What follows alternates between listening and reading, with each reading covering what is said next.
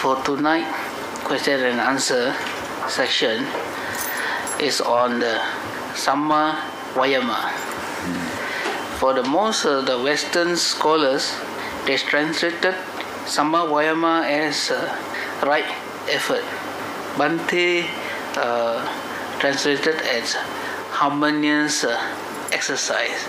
So I would a bit uh, like to uh, request Bhante to enlighten us regarding the scope. Yes. Well, we are going to talk about uh,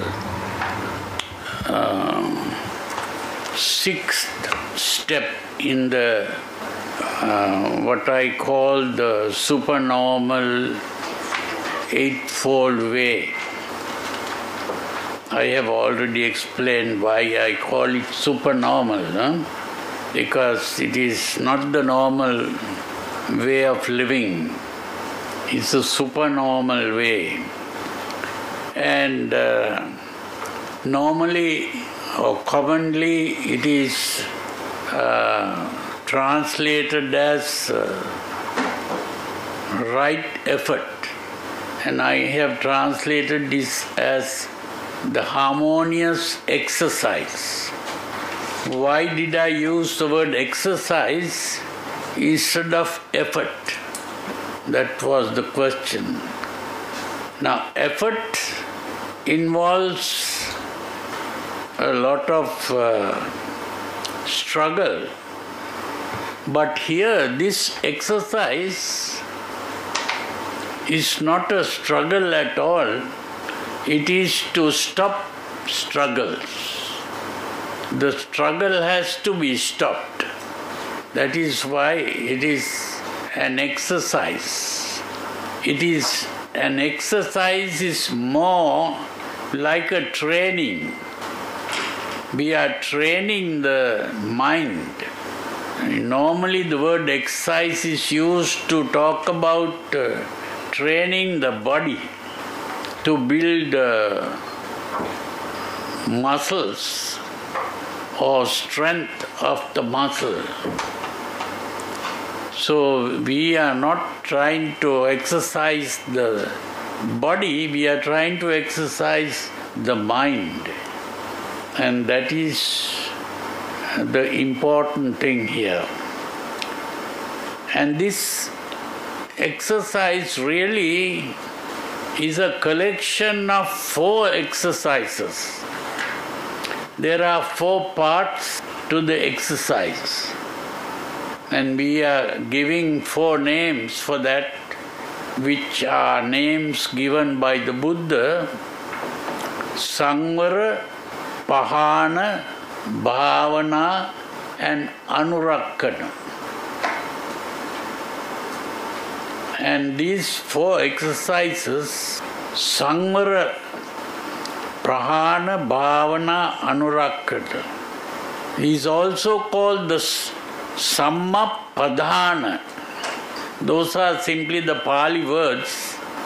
Uh, these are simply the Padhana, means uh, the separate exercises Padhana also means an exercise. Mm. And uh, Sangvara, the word Sangvara means covering. Mm. Now, uh, if you have uh, studied this uh, thing called boxing, when someone boxes onto you, it's you say you cover, you hold your hand like that, that is covering. That is called covering. So that shot doesn't come because you cover. So, in the same way, what is happening is we are born with a body, and in this body, there are five senses the eyes, the ears, the nose, the tongue, and the entire body becomes a sense organ. And what happens is various things happening in the environment will come and strike the senses.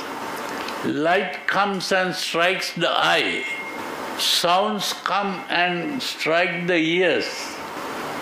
Smells come and strike the nose.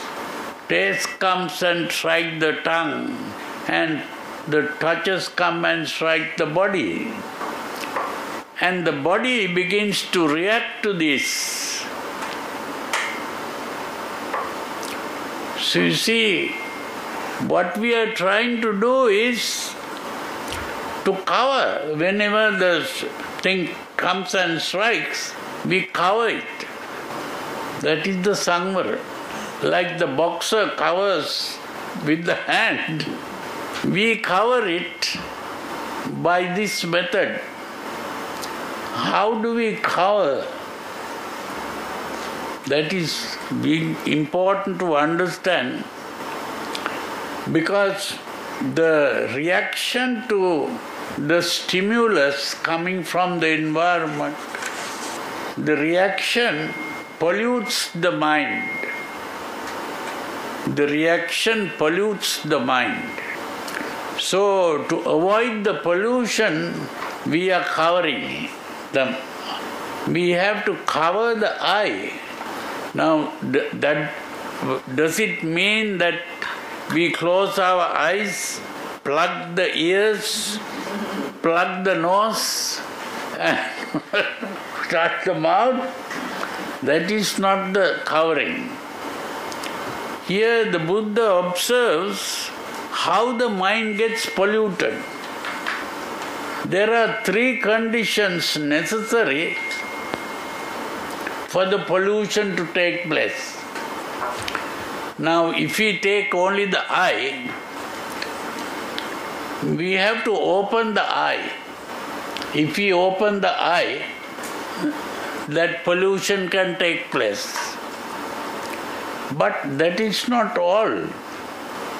We have to open the eye, and something beautiful or ugly must come to be seen with the eye.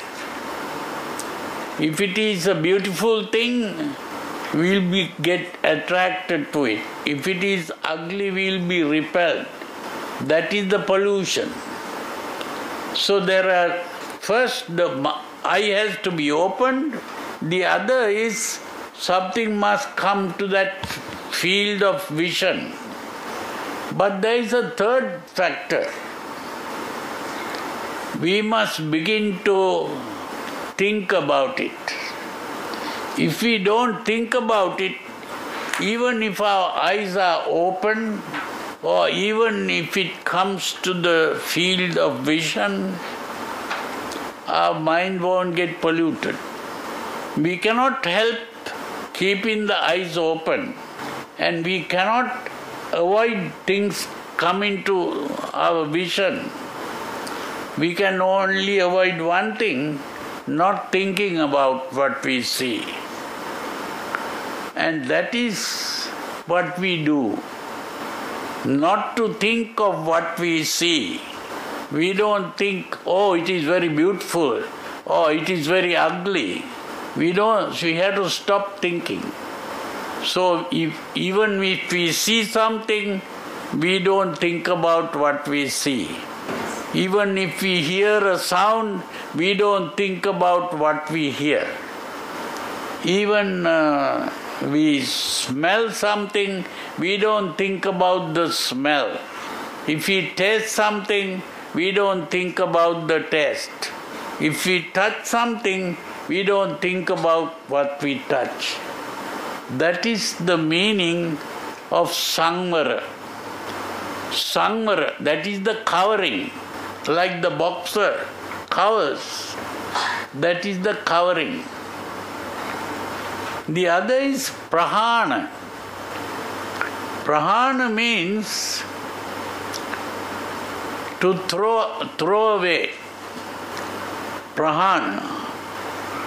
Han, han means to throw away. Prahana is to throw away hardly or in a very strong way, a strong throwing out. You see, it is like uh, we keep a doorkeeper who will eh, let only good things, good people to enter, bad people are thrown out. So we, we have a strong built doorkeeper so that if someone tries to enter, that person can throw. That means uh, we have to throw out. That is prahana. Now, what are the things we are going to throw out? Although we are guarding the senses in this way, we may be guarding the senses, but still the mind get, get polluted. How is that? Memory is coming. It is not something that we see, hear, smell, taste, touch.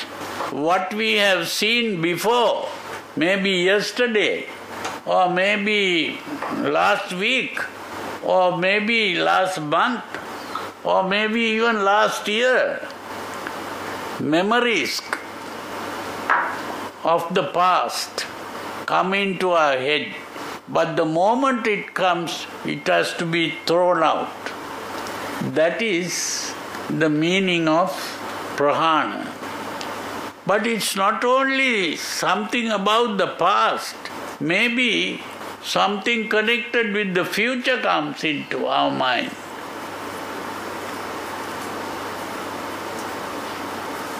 Once I was in Sri Lanka, when I was in Sri Lanka, we had a institution called the Buddhist Information Center, and I was there at that time, and uh, a man, a Westerner, came in. I think he said he was from England and he asked me, Is it true that the Buddha has said, This verily is ill? He had read some book somewhere. This verily is ill. that means he is speaking about dukkha, suffering. So, what he read in that book was, This verily is ill. So I said, uh, well, the Buddha has uh, spoken about dukkha, the, how the dukkha comes into being, and I explained that whole thing. But then he said, Can you teach me meditation? So at that time I, I just said, Okay, meditation is uh, not an easy thing to just teach like that. But if you like, uh, you can uh, go out and start walking. There was an area where you could do meditation while walking. So I said, you start walking and be aware of the walking, that is all. So you are aware that you are walking, that's all. And then you turn, when you turn, be aware that you are turning. And then again you walk back and be aware that you are walking back. And when you come to the end of that, then again you begin to become aware that you are turning. And so you keep on doing that. That is the starting point of the practice. So he started doing that.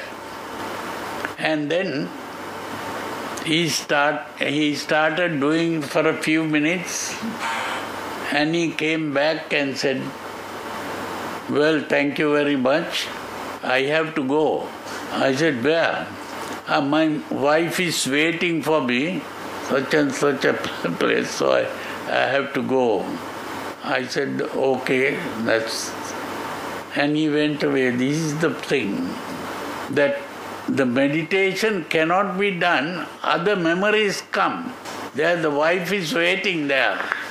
So he, he had to go and attend to that. You see, this is the problem that uh, your mind doesn't stay there, it goes away. So, this is why they try to force the mind to stay in one place and it becomes a big struggle. And that is what they call concentration. So, this is the problem that concentration. But the important thing here is not to start concentrating, but to learn to relax. To learn to relax the body. To relax is not to be doing something, but to stop doing things. So that relaxation is the way to throw out. So you throw out not by struggling, but by relaxing. So you are learning to relax the body. This is why I didn't call it right effort. I called it the harmonious exercise. Harmonious means it brings harmony, not conflict. So it's the opposite of conflict.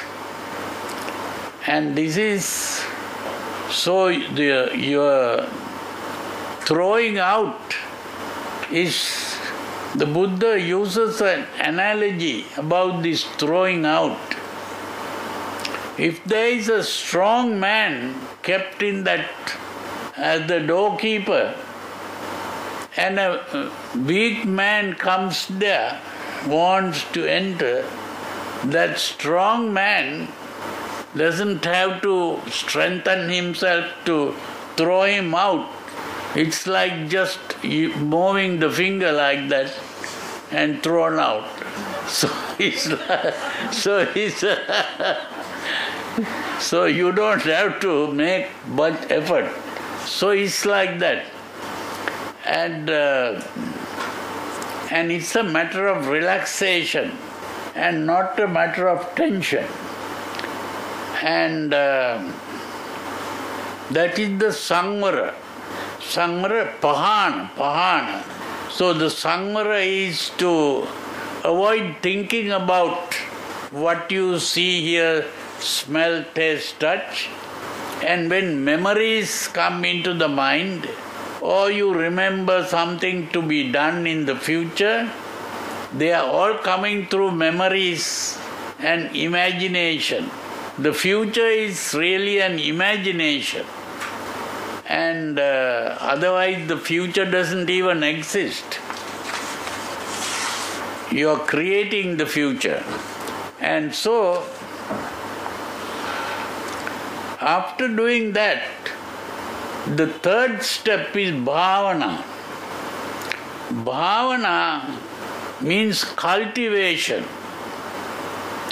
Now, the first two things, Samvara and Prahana, is a withdrawal of attention.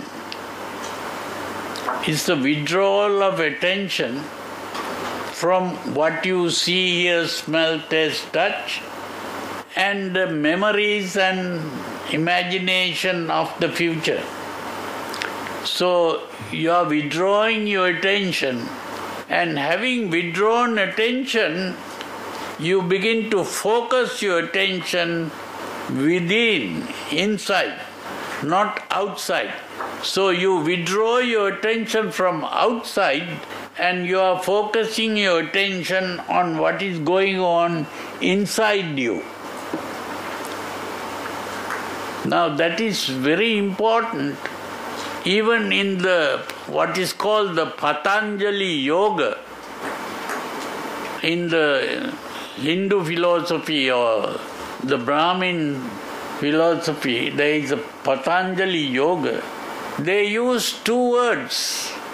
those two words are really coming from the Buddha description of this. At that time, there, there were Brahmins who became monks under the Buddha and learnt the teachings of the Buddha. And having learned these teachings, some gave up robes and went back and started commentaries to the Vedas.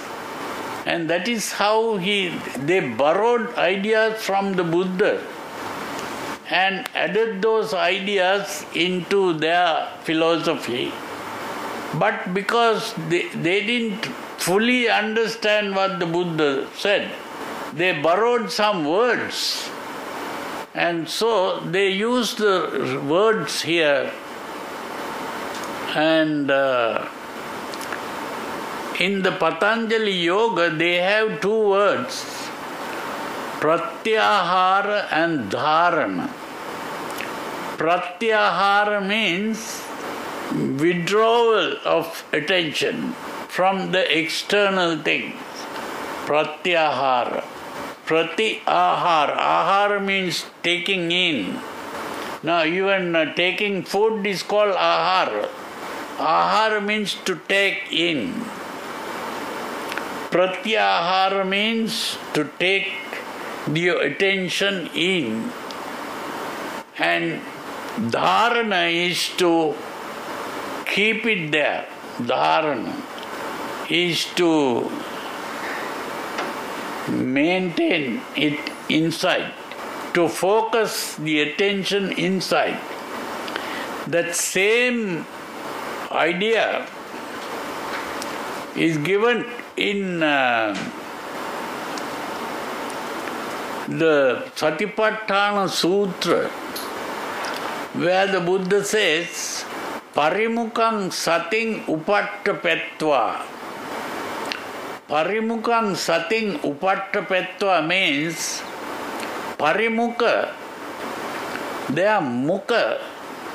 Mukha is very often today translated as mouth.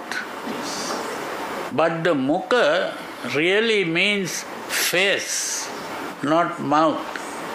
And now, uh, even in this uh, Malaysian language, also mukha means face. Huh? So, parimukha means around the face.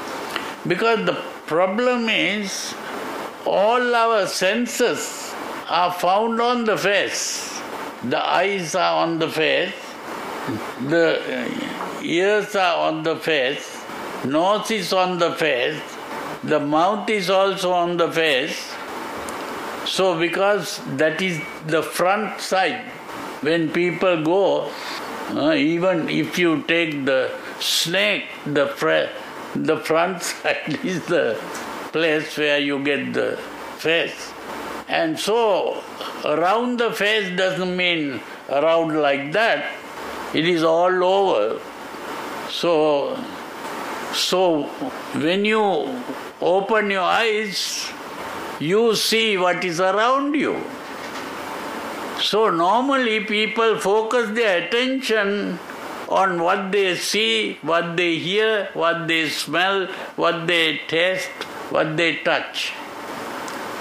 So that is the meaning of parimukang sating. Pari, parimukang mean pari means around. Mukha means face. Around the face. Parimukang sating. Sati is the attention. So the attention that is focused on these external things is now withdrawn from the surroundings and focused within. Upattapetva means upa means inside, tapetva means to place. So parimukang sating upattapetva is always withdrawal of attention.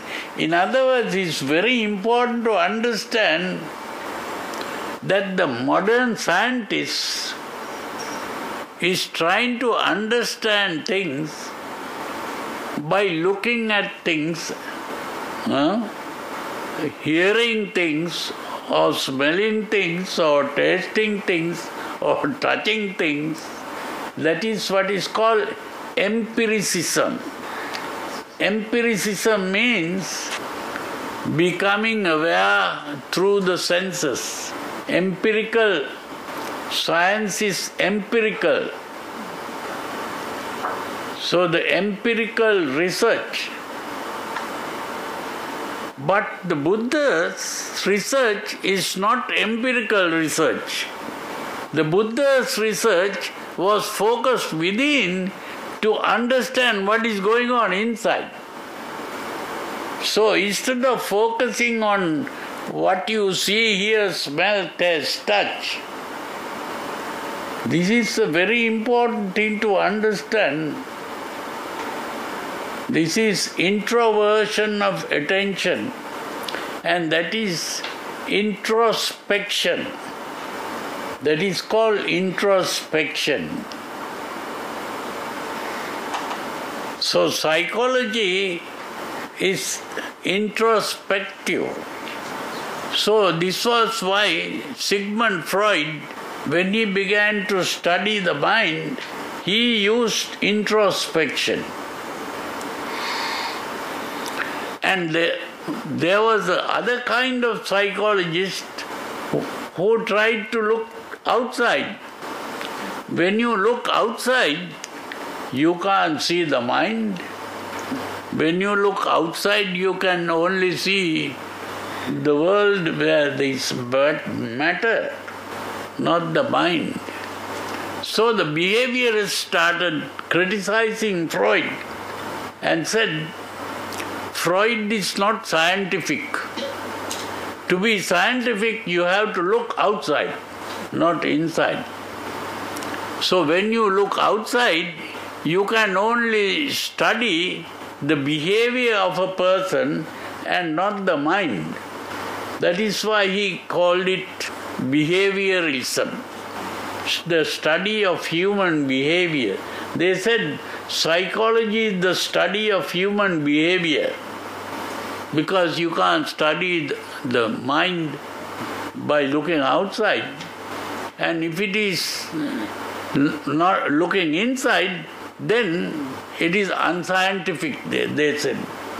So they said uh, Sigmund Freud's psychology was unscientific because he was looking within, because it was introspective. So this is very important. We recite, we describe the teachings of the Buddha, the Dhamma, how we do we describe in uh, Pali? Swakato Bhagavata Dhammo Sanditiko Akaliko Ehipassiko Opanaiko Pachattang Veditabbo Vinyohi. Now, some of you know the Pali words, but you don't know the meaning. Huh? This is very important to understand. Swakhato means well stated in words, well expressed in words. Su akato. Su means well, akato means stated in words. Su akato. Now, some philosophers started saying that truth cannot be stated. If it is stated, it is not a truth. but here, the Buddha's truth is stated. And really, this is very important to understand. Suakhato means it is well stated. And uh, it was the, the philosophers who were called uh, linguistic philosophers. Linguistic philosophers were Bertrand Russell, Wittgenstein. These are some words that you may have heard. And Bertrand Russell, most people have heard. Huh? Uh, he was a philosopher who started saying, truth is a statement. And because it is a, it is a statement, it can be verified. And then it's pointed out that because it is a statement, it cannot be called a truth. When we examine the truth, because it is a statement, and if the statement does not describe something that has been seen or heard or smelled or tasted or touched, it cannot be accepted. It is a, a statement which is uh, not a truth, it is only a statement.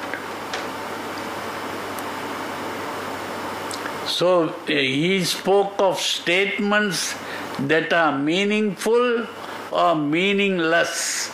If it is a statement about something that no one has seen, uh, then it is a meaningless statement. So if someone speaks about God and no one has seen this God, then it is a meaningless statement. And so ultimately truth had, was thrown away. We don't uh, have to go too much into that.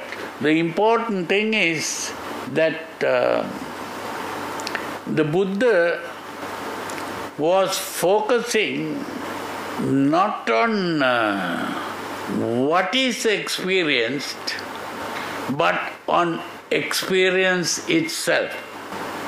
So when we see, hear, smell, taste, touch, we are experiencing things.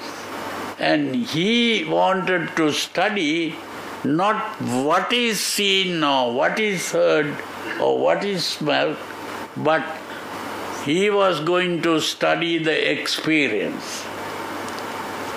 In other words, his teaching is experiential, not empirical. When you study what is seen, what is heard, that is empirical. So the teaching of the Buddha is not empirical, it is experiential. That is the meaning of the word Sandittiko. Sandittiko means Ditti means the experience. What is seen or heard or smelt or tasted or touched. That is the Ditti. Now, when we say the word perspective, we are talking about that experience. Now, we, when we speak about the harmonious perspective, we are referring to that experience. The harmonious experience is like the blind man touching the elephant. Most people just get hold of the experience and think that is everything. But here the Buddha wants to see the experience from all angles and understand the experience. And to understand the experience, we have to focus on the experience. And an experience is not based on time and space. You see, now when we are not focusing uh, on the empirical, empirical means what we see, what we heard, we are focusing on space because what we see, what we hear, and all that is located in space. And when we, the Buddha says, it is akalika at the same time. Akalika means it is independent on time. It is timeless. So both space and time are taken off. Time is also a creation of this process of perception. So when we are looking at the experience, both space and time are products of the process of experiencing. So Sanditiko, Akaliko, and Ehipassiko. Ehipassiko means come and see. What does that mean?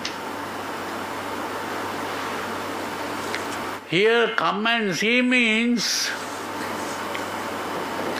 you have to see not outside, inside. Come and see means you have to see Opanayiko. What is open aiko? Upanayati. Upanayati. Upa means inside. Nayati means pointing. Come and see means not come and look at that, but look inside.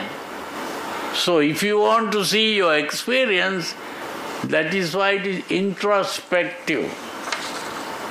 It is not empirical, it is introspective. And when you have seen what is inside, Pachattam veditabbo vinyohiti. It has to be seen by each individual by himself.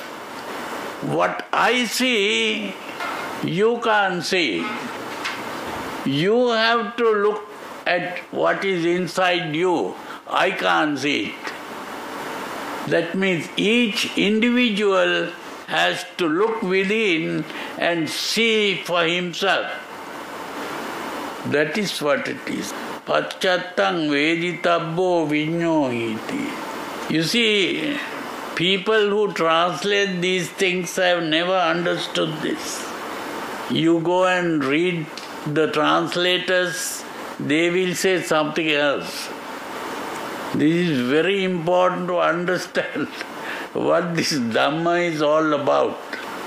It is a completely introspective understanding of experience. And this is why we have to take our attention away from the external things and focus within. That is the meaning of Satipatthana. Today they call it mindfulness. It is not mindfulness, it is introspection, looking within.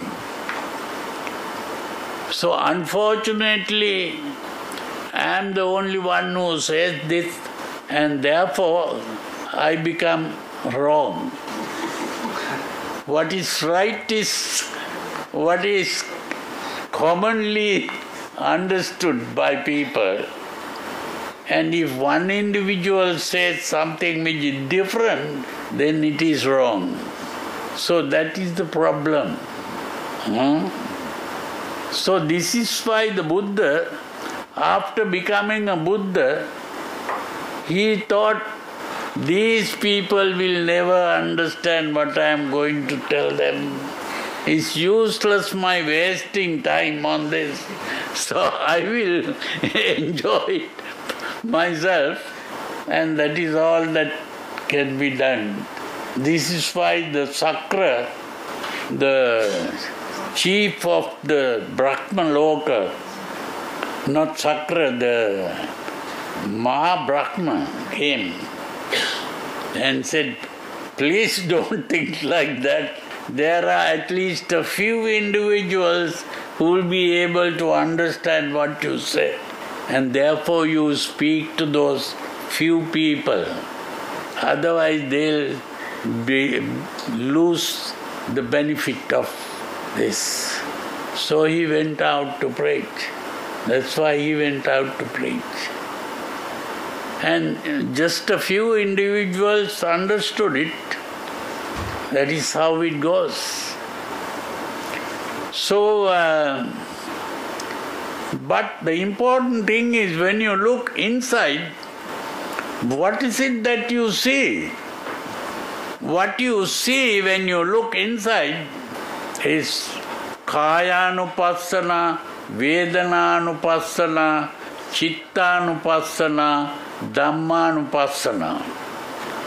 What you see inside is the body because there is nothing inside.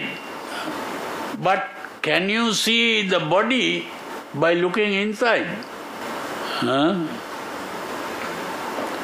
Looking inside cannot be done by opening your eyes. If you open your eyes and you see the body, that is not looking inside. you have to close your eyes and look at the body. So you are looking at the body with your mind, not with your eyes. So if you close your eyes and look at the body, you you what you see is simply an image in the mind. It is the image of the body. What you see as the body is the image of the body. And that image, you, if, you, if you shake your hand, you can see it in the form of an image. If you uh, look at the stomach, you can see it in the form of an image. So the body will be seen and you will be able to note the body moving also, all in the form of images. So whatever happens to the body, you will be aware of that. If your leg is shaking, you will be aware of that. So you can look what is happening to the body. But you begin to realize that what you really see is a sensation. So, what you are seeing is a sensation. You are feeling the body. So, but there is a mental image and you are also feeling.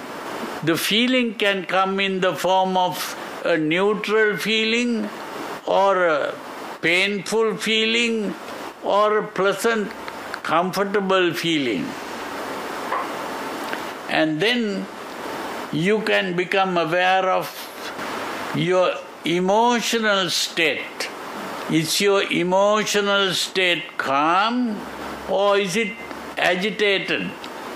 You can become aware of the emotional state.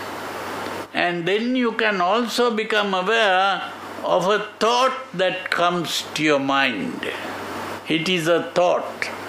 So, those are the four things that you become aware of the body, how the body feels, the emotional state, whether calm or agitated, and the thought in the mind. Those are the four things body, the feeling, the emotional state, and the thought becoming aware of that reduces the tension in your body and the emotional state becomes calm. That is the Satipatthana. And then Anurakkana. I said there are four things Sangra, Pahana, Bhavana, Anurakkana.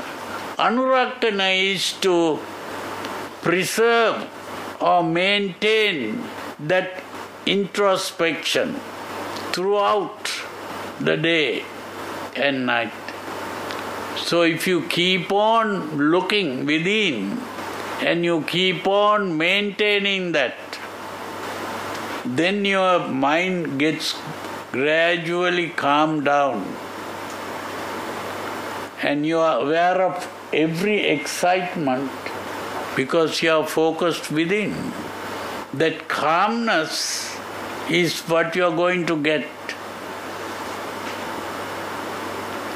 And that calmness is what gradually leads to the jhanas, which I call ecstasy. Ecstasy, the word ecstasy is a very important word. Ek means outside, stasi means to stand. But outside here is really the inside. You are coming out from the outside into the inside. So you are getting inside. You are getting outside the outside. And that is how you get into the inside. yeah, yeah. Because you have been outside all the time. And now you are coming out of the outside into the inside. Out of the outside. Huh? and then from there on, you get insight in degrees that becomes the gradual reduction of experience. It's a gradual reduction of experience. So when we talk about the first jhana, second jhana, third jhana, fourth jhana, we are talking about a gradual reduction of experience.